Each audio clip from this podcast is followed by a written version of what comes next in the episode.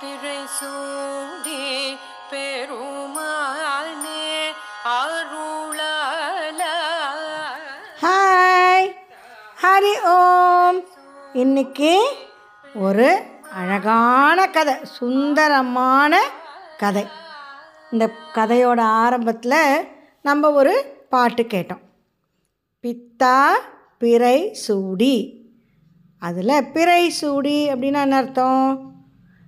தலையில் நிலாவை வச்சுட்டுருக்கவர் நிறைய உமாச்சிக்கு தலையில் நிலா இருந்தாலும் சந்திரமௌலி அப்படின்னு சொல்லிட்டு சிவ சிவனுக்கு தான் ரொம்ப விசேஷமாக பேர். தலையில் சந்திரன் வச்சுருக்க சிவன். அப்போ அது சரி அதுக்கு முன்னால் ஒரு வார்த்தை வந்ததே. பித்தா அப்படின்னு.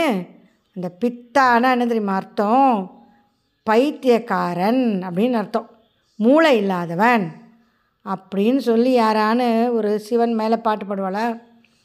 யூஸ்வலாக மச்சிக்கலாம் பாட்டெல்லாம் பாடுறதா இருந்தால் அவருடைய அழகு அவர் கையிலலாம் என்ன வச்சுருக்கார் அவர் பக்தர்களுக்கு மேலே அவருக்கு எவ்வளவு கருணை இப்படி தான் இருக்கும். ஆனால் இந்த பாட்டில் ஆரம்பமே என்ன இருக்குது பித்தா அப்படின்னு ஆரம்பிக்கிறது. அப்போது இந்த பித்தானா எவ்வளோ பெரிய அவமானம். அதை கேட்டு சிவனுக்கு கோபம் வந்ததா? இல்லைன்னா அவர் சந்தோஷப்பட்டாரா? இல்லைன்னா சிரிச்சிருந்தாரா? அப்படிங்கிறதுலாம் தான் இப்போ கதை. கதை என்ன பார்க்கலாமா?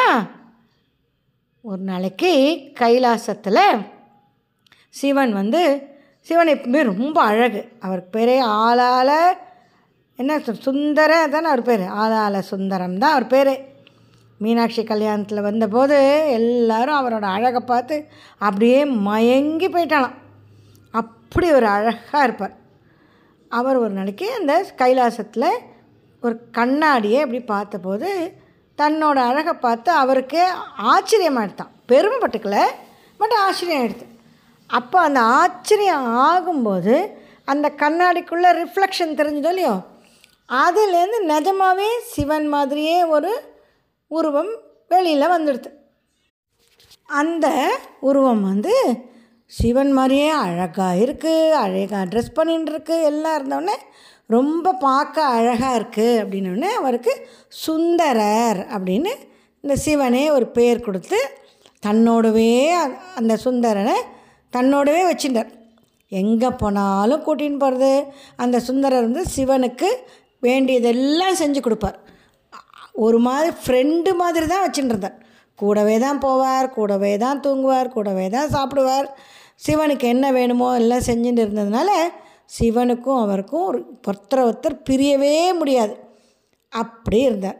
சுந்தரருக்கும் சிவனை தவிர வேறு எந்த ஞாபகமும் இருக்காது. ஆனால் ஒரு நாளைக்கு என்னாச்சு? கைலாசத்தில் ஒரு அழகான கார்டன் ஒரு தோட்டம் நந்தவனம் அப்படின்னு சொல்லுவாள் அந்த நந்தவனத்தில் நிறைய விதவிதமாக பூ பூக்கும். இந் நம்ம நினச்சே பார்க்காத அழகான கலர்கள் எல்லாம் பூ பூக்கும். நிறைய வித விதமாக பறவைகள் கு- சின்ன சின்ன மிருகங்கள் எல்லாம் இருக்குமா? அதை பார்த்து அவர் அப்படியே அடாடாடாடா. சிவனோட க கைலாசத்தில் சிவனை மாதிரியே அழகாக இருக்கிற இந்த ந தோட்டம் எவ்வளவு நல்லா இருக்குது அப்படின்னு நினச்சி அப்படியே அதை பார்த்துட்டு இருக்கிறச்சு அங்கே ரெண்டு அழகான பெண்கள் வந்தா. அந்த ரெண்டு பெண்களையும் பார்த்தார். பார்த்து ஒரு செகண்ட் அவருக்கு அட எத்தனை அழகாக இருக்காளே இந்த ரெண்டு பெண்களும் அப்படின்னு ஒரு நிமிஷம் தோணித்து. தோணித்து அதை பற்றி ஒரு செகண்ட் யோசிச்சுட்டும் இருந்தார். அப்போது சிவனுக்கு இந்த சுந்தரர் என்ன யோசிக்கிறாருங்கிறது தெரிஞ்சு போச்சு. நம்ம உமாச்சிக்கு நம்ம என்னெல்லாம் மனசில் நினைக்கிறது கூட தெரிஞ்சிடும் நம்ம நினச்சின்னு இருப்போம். நம்ம யாருக்கும் நம்ம யோசிக்கிறதெல்லாம் தெரியாதுன்னு. ஆனால் உமாச்சி எல் ஏன்னா நம்மளோடயே தானே இருக்கார் உமாச்சி. இல்லையா? அதனால் அவருக்கு எல்லாம் தெரியும். உடனே சிவன் என்ன தெரியுமா பண்ணார்? சுந்தரரை கூப்பிட்டு அனுப்பிச்சார். சுந்தரா இங்கே வா. நீ என்னமோ மனசில் ஏதோ ஒரு யோசனை பண்ணியிருந்தியே. அதனால் நீ அந்த அழகெல்லாம் அனுபவிக்கிறதுக்கு பூமியில் போய் பிறந்துட்டு வா. அப்படின்னு சொன்னதும் சுந்தரருக்கு அப்படியே பயந்து போயிட்டார். ஐயோ நான் தெரியாமல் ஒரு நிமிஷம் அந்த பெண்களை பற்றி நினச்சது தப்பு தான் என்னை இந்த மாதிரி பனிஷ்மெண்ட்லாம் எனக்கு கொடுக்காதீங்கோ அப்படின்னா சிவன் சொல்கிறார் இது பனிஷ்மெண்ட் இல்லை.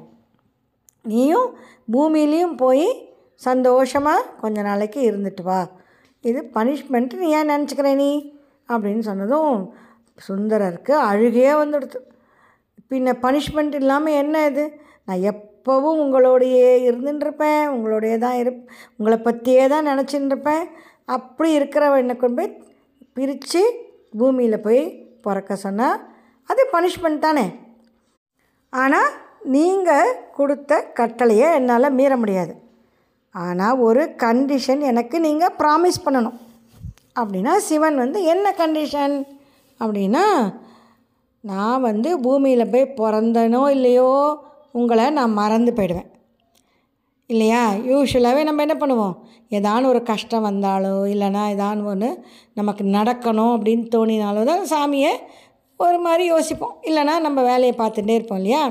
அந்த மாதிரி நான் கீழே பூமியிலையும் போய் சந்தோஷமாக இருக்கும்போது உங்களை நான் மறந்து போயிடுவேன். ஆனால் நீங்கள் என்னை மறக்காமல் கரெக்டான நேரத்தில் என்னை எங்கிட்ட நீங்கள் வந்து உங்களை எனக்கு ஞாபகப்படுத்தணும். அப்படின்னு ஒரு வரம் கேட்குறேன் சிவனும் மனசில் சிரிச்சுண்டு அதுக்கு என்ன? அதே மாதிரியே நான் வந்து சரியான நேரத்தில் வந்து நான் உன்னை தடுத்து ஆட்கொள்கிறேன் அப்படின்னு தடுத்து ஆட்கொள்கிறதுனா என்ன தெரியுமா மொத்தம் ஏதான ஒரு நம்ம உமாச்சிக்கு பிடிக்காத ஒரு காரியம் நம்ம பண்ண போகிறோம் அப்படின்னா அந்த சமயத்தில் வந்து உமாச்சி நம்மளை அந்த மாதிரி பண்ண வைக்காமல் நம்மளை நல்ல வழிக்கு கூட்டின்னு போகிறது தான் தடுத்து ஆட்கொள்கிறது சரி இந்த வரம் வாங்கின்னு சுந்தரர் கீழே பூமியில் வந்து பிறந்தார். திருநாவலூர் அப்படிங்கிற ஊரில் ஒரு அம்மா அப்பாவுக்கு சின்ன குட்டி குழந்தையா ஆ ஆ ஆ அழுதுண்டு வந்து பிறந்தார். அந்த குழந்தைக்கு அவ நம்பி ஆரூரான் அப்படின்னு பேர் வச்சா. ஆரூரான்னு கூப்பிடுவா. அந்த சுந்தரன் ஒரு நாளைக்கு வெளியில் குட்டி குழந்தையா ஜிலுக்கு ஜிலுக்குன்னு அழகாக காலில் சலங்கையெல்லாம் கொலுசெல்லாம் போட்டுண்டு கையில் வளையெல்லாம் போட்டுண்டு க- க தலையில் அழகாக கொண்டை போட்டுண்டு இல்லை கழுத்தில் நிறைய நகையெல்லாம் போட்டுண்டு வாசலில் விளையாடின்னு இருக்கும்போது அந்த பக்கமாக அந்த ஊர் ராஜா போனான். அந்த ராஜாவுக்கு இந்த குழந்தைய பார்த்த உடனே அப்படி ஒரு ஆசை வந்துடுது. சோ எத்தனை அழகாக இருக்குது இந்த குழந்தை. இந்த குழந்தைய நாம்ளே எடுத்து வளர்க்கலாம் போல் இருக்கே இது யாரோட குழந்த? அப்படின்னு நினச்சிட்டு அந்த குழந்தைய அந்த குழந்தையோட அம்மா அப்பாக்கிட்ட போய் நான் இந்த ஊர் ராஜா இந்த குழந்தைய நானே வளர்க்குறேனே அப்படின்னு சொன்னாரான் அந்த அம்மா அப்பாக்கெலாம் முதல்ல கொஞ்சம் ஐயோ இந்த குழந்தைய நம்ம விட்டுட்டு எப்படி இருக்கிறது? அப்படின்னு நினச்சிருந்தாலும் ராஜா வந்து கேட்குறேன் இல்லையா? இங்கே இருக்கிறத விட இன்னும் அரண்மனையில் சந்தோஷமாக இருப்பான் அப்படின்னு சொல்லிட்டு சரி அப்படின்னு சொல்லிடுறான். அந்த குழந்தைய சுந்தரரை எடுத்துன்னு அந்த ராஜா தினம் அந்த குழந்தைக்கு விதவிதமாக அலங்காரம் பண்ணி விதவிதமாக ட்ரெ ட்ரெஸ் எல்லாம் வாங்கி கொடுத்து தன்னை மாதிரியே இன்னும் அழகாக தலையில் கிரீடமெல்லாம் வச்சுட்டு தினம் விதவிதமாக ட்ரெஸ் பண்ணி விட்டுண்டு அவனோட ஹாப்பியாக சந்தோஷமாக இருந்தானா? அந்த சுந்தரருக்கு வய வயசு ஆச்சு. பதினாறு வயசாச்சு அந்த காலத்துலலாம் பதினாறு வயசில் கல்யாணம் பண்ணிவிடுவான் உடனே இந்த ராஜாவுக்கு அந்த சுந்தரன் கல்யாணம் பண்ணி வைக்கணும் அப்படின்னு சொல்லிட்டு ஒரு நல்ல பொண்ணாக யாரான்னு இருக்காளா? ஏன்னா இவன் அழகாக இருப்பார் நல்லா படிப்பார். நன்னா இருப்பார் நல்லா படிப்பார். நல்ல வந்து எல்லாரோடையும் ஒரு ரொம்ப ஃப்ரெண்ட்லியாக இருப்பார்.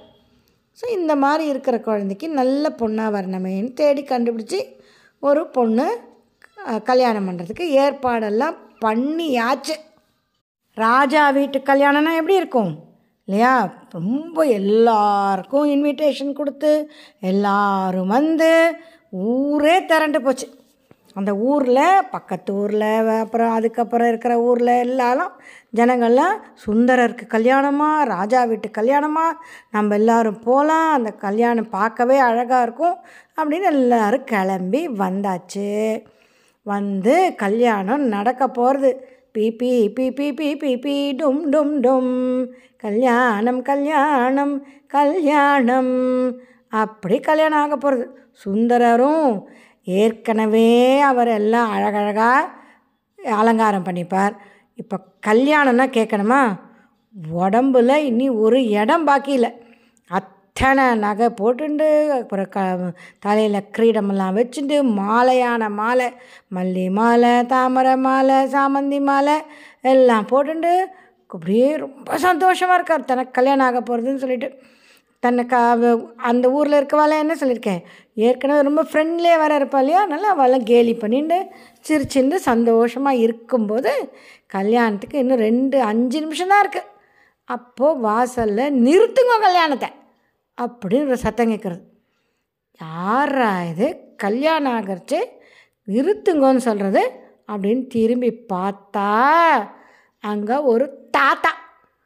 நல்ல வயசான தாத்தா. வெள்ளை விளையர்னு தாடி அப்புறம் வந்து மீசை தலையில் ஃபுல்லாக வெள்ளை முடி. பார்க்கறதுக்கும் ஆளும் தலை தலை நல்ல வெள்ளை விளையர்னு இருக்கார். கையில் ஒரு தடி ஒரு கையில் இன்னொரு கையில் ஒரு பெரிய ஓலைச்சுவடி. ஓலைச்சுவடினா தெரியுமோ இல்லையோ? அந்த காலத்தில் பேப்பர் கிடையாது. எல்லாமே அந்த பனை ஓலையில் எழுதின விஷயந்தான் இருக்கும். அது பேர் ஓலைச்சுவடின்னு பேர். அதை வச்சுட்டு நின்றுட்டு நிறுத்துங்க அந்த கல்யாணத்தை அப்படின்னு சொல்கிறார் எல்லாருக்கும் இப்படி கோபம் வந்துடுது. யாரா அதுன்னு திரும்பி பார்த்து அவனை அந்த தாத்தாவை துரத்துங்க வெளியில் அப்படின்னு அந்த ராஜா சொல்கிற எல்லோரும் கிட்ட போகிறதுக்கே பயப்படுறான் அவரை பார்த்தாலே கையில் நெத்தியில் பெருசாக வீபூதிலாம் இட்டுண்டு ஜம்முன்னு இருக்காரா? எல்லாருக்கும் கிட்ட போக பயம். சுந்தரருக்கு பயங்கர கோபம் வந்துடுது. என்ன நினச்சிட்டு தான் தாத்தா திடீர்னு வந்து கல்யாணத்தை நிறுத்துன்னு சொல்கிறார் அப்படின்னு யார் நீங்கள் அப்படின்னு கேட்டால் அந்த தாத்தா யூஸ்வலாக தாத்தாலாம் நடக்கிறதுக்கு கஷ்டப்படுவாள்ல அந்த தாத்தா விறு விறு விறுன்னு நடந்து வார் தோ தடியை ஊனிண்டு. சுந்தரர் எதிர்க்க வந்து நின்னார். நின்றுட்டு அப்படி ஒரு விஷயம் சொன்னார். அது என்ன விஷயம்? அந்த விஷயத்தை கேட்டு சுந்தரருக்கு என்ன ஆச்சு? கல்யாணம் ஆச்சா இல்லையா? எல்லாம் நாளைக்கு. திஸ் இஸ் ராஜி பாட்டி telling you stories Hari Om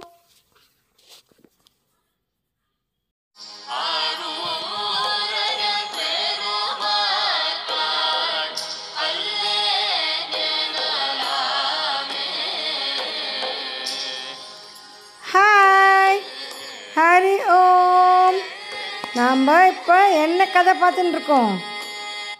சுந்தரரோட கதை இல்லையா?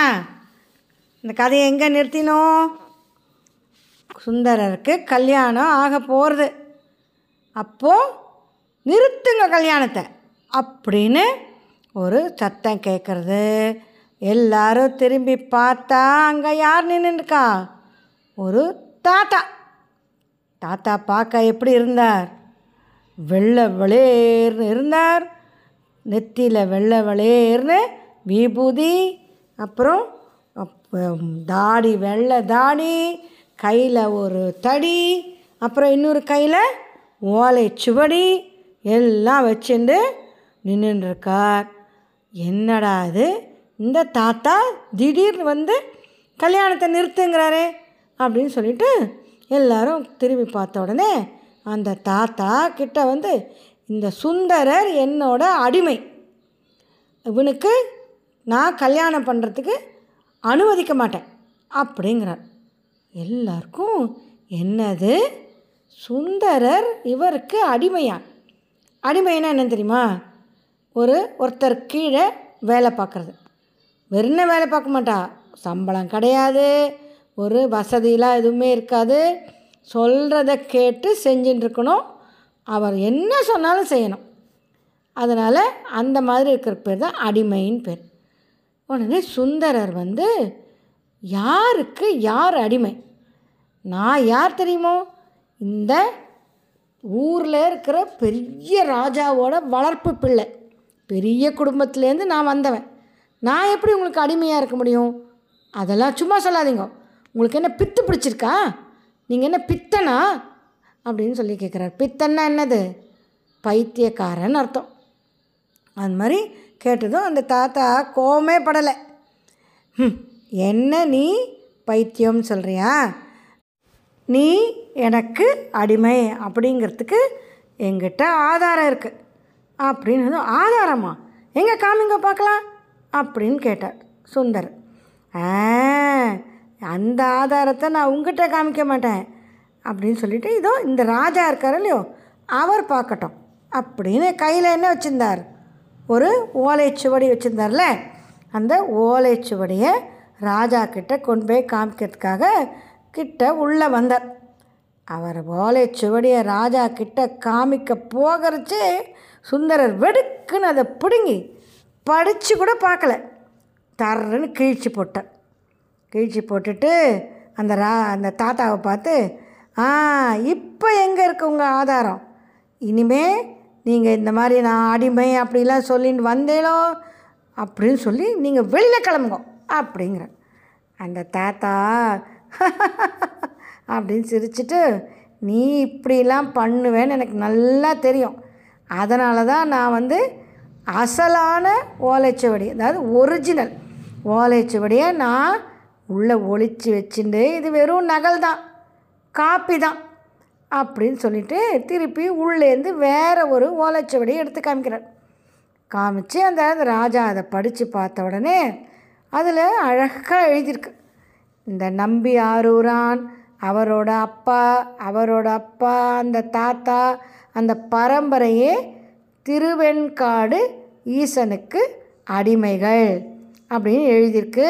இதை நாங்கள் ஒப்புக்கொள்கிறோம் அப்படின்னு சொல்லி அந்த சுந்தரரோட அப்பா வா தாத்தா வா தாத்தா எல்லாரும் கையெழுத்து போட்டு கொடுத்ததும் அந்த ஓலைச்சுவடியில் இருக்குது அதை பார்த்த உடனே அந்த ராஜா சுந்தரா இந்த தாத்தா சொல்கிறது உண்மைதான். அவர் அவரோட அவருக்கு நீங்கள் எல்லாரும் அடிமைகள். அதனால் நாம் இதில் ஒன்றுமே பண்ண முடியாது. நீ ஒத்துண்டு அவரோட போக வேண்டியதா? இந்த கல்யாணம் இப்போதைக்கு நடக்க வேண்டாம் அப்படின்னதும் சுந்தரருக்கு ரொம்ப கோபம் வந்துடுது. கோபத்தோடு வேற வருத்தம் வேற ஆயிடுது. கல்யாணம் கிட்டத்தட்ட வந்து நின்று போயிடுதுல்ல? அப்படின்னு. அந்த கல்யாணத்துக்கு திருவெண்காட்டிலேருந்தும் நிறைய பேர் வந்திருந்தேன் அவெல்லாம் அந்த தாத்தாவை பார்த்து தாத்தா உங் நீங்கள் உங்கள் ஊர் திருவெண்காடுன்னு சொல்கிறேன் ஆனால் நாங்கள் உங்களை அந்த ஊரில் பார்த்ததே இல்லையே. புதுசாக இருக்கே நீங்கள் அப்படின்னோன்னா என்னது? என்ன பார்த்தது இல்லையா? நான் அந்த ஊர்லேயே இருக்கிற பெரிய வீடு என்னோடய வீடு தான் அது மாத்திரம் இல்லை அந்த ஊரில் இருக்கிற முக்காவாசி பேர் என்னோட அடிமைகள் தான். அதனால் நான் திருவெண்காட்டிலேருந்து தான் வரேன். நீங்கள் என்ன பார்க்கலன்னா அதுக்கு நான் என்ன பண்ண முடியும்? அப்படின்னதும் எல்லாருக்கும் ஒரு என்னடா அது அப்படின்னு ஒரு நினைப்போம். அப்போ அந்த ராஜா சொல்கிறார் சரி நீங்கள் நிஜமாகவே திருவெண்காடுலேருந்து தான் வந்திருக்கலான்னு இப்போ அதையும் பார்த்துடலாம் எல்லோரும் திருவெண்காடுக்கு வரோம் உங்களோட. உங்கள் வீடு எதுன்னு காமிங்கோ. அப்புறம் நீங்கள் சொன்னதை நாங்கள் நம்புகிறோம் அப்படின்னதும் அதுக்கு என்ன? வாங்களேன் என்னோட. அப்படின்னு சொல்லி என் தாத்தா கிட்டு கிட்டு கிட்டுன்னு நடக்க ஆரம்பிச்சிட்டார். அவர் நடக்கிற வேகத்துக்கு யாராலையும் ஈடே கொடுக்க முடியல. கூட நடக்கவே முடியல யாராலையும். ஓடுற எல்லாரும் பின்னால். அப்போ அதுக்குள்ளே இந்த கல்யாண பொண்ணு இருக்காளே. அவளுக்கு அவள் அப்பாவுக்கு அவள் அம்மாக்கெல்லாம் ரொம்ப வருத்தம். அடாடா இப்படி கல்யாணம் நின்று போயிடுத்தே அப்படின்னு. இருந்தாலும் அவளை என்ன பண்ணுறா போய் பார்ப்போம். திருவெண்காட்டில் நிஜமாவே இந்த தாத்தா சொல்கிறது உண்மையான்னு பார்க்கலாம்.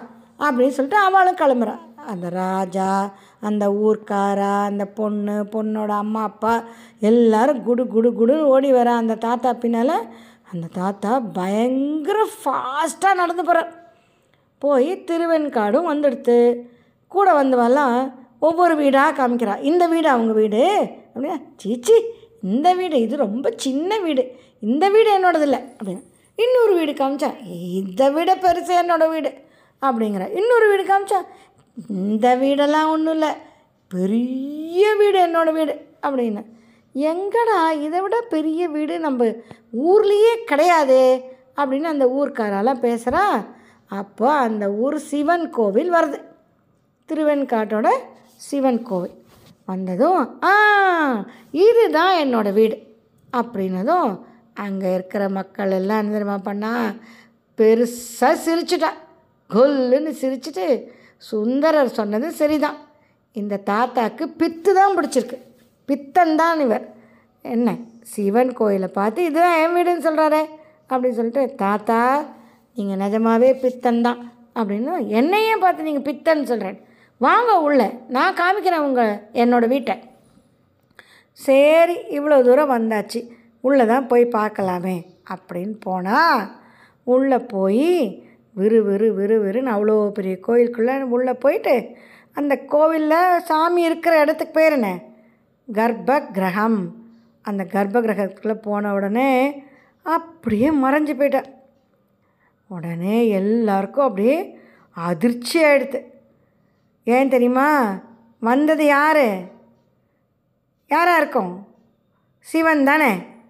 அடடா இத்தனை நேரம் நம்மளோட சண்டை போட்டு நம்மளை பின்னால் ஓட ஓட வர வச்சு எல்லாம் பண்ணது சிவனா அப்படின்னு அந்த ஊர் ஜனங்கள்லாம் அப்படியே பரவசமாக போய் ஓம் நமச்சிவாய ஓம் நமச்சிவாய அப்படின்னு சொல்லின்னு விழுந்து நமஸ்காரம் பண்ணான். சுந்தரர் அப்படியே திக் பிரம பிடிச்சி அதிர்ச்சியால் அப்படியே நின்றுட்டே இருக்கார். அப்போது அந்த கர்ப்ப கிரகத்துலேருந்து ஒரு அசரீரி கேட்குறது சுந்தரா நீ என்ன மறந்தாலும் உனக்கு கொடுத்த வரம்படி வாக்குப்படி நான் உன்னை மறக்கலை. சரியான நேரத்தில் வந்து உன்னை நான் தடுத்து ஆட்கொண்டுட்டேன் அப்படின்னு சொன்னதும் அவர் சொல்லும்போது தான் இந்த சுந்தரருக்கு கைலாசத்தில் நடந்ததெல்லாம் ஞாபகம் வருது. உடனே சுந்தரர் அப்படியே விழுந்து நமஸ்காரம் பண்ணி எழுந்து நிற்கிறாரா அந்த சிவன் சொல்கிறார் இனிமே உனக்கு என்ன தெரியுமா வேலை? இந்த இந்தியாவில் எத்தனையோ சிவன் கோயில்கள் இருக்குது எல்லா கோயிலுக்கும் போய் நீ அந்தந்த கோவிலுடைய சிவன் மேலே சுந்தர தமிழில் அழகான தமிழில் நீ பாட்டு பாடணும் அப்படின்னா சுந்தரர் சொல்கிறார் எனக்கு இப்போ வாயே திறக்க முடியாமல் நான் அதிர்ச்சியில் இருக்கேன். அதுவும் இல்லாமல் உங்களை நான் என்னன்னு சொல்லி பாடுவேன். அப்படின்னு கேட்டதும் அந்த சிவன் சொல்கிறார் சிரிச்சின்னே நீ என்னை முதல்ல பார்த்தது என்ன சொன்ன நீ? என்ன சொன்னார் அவர்? பித்தா அப்படின்னு தானே கூப்பிட்டார்.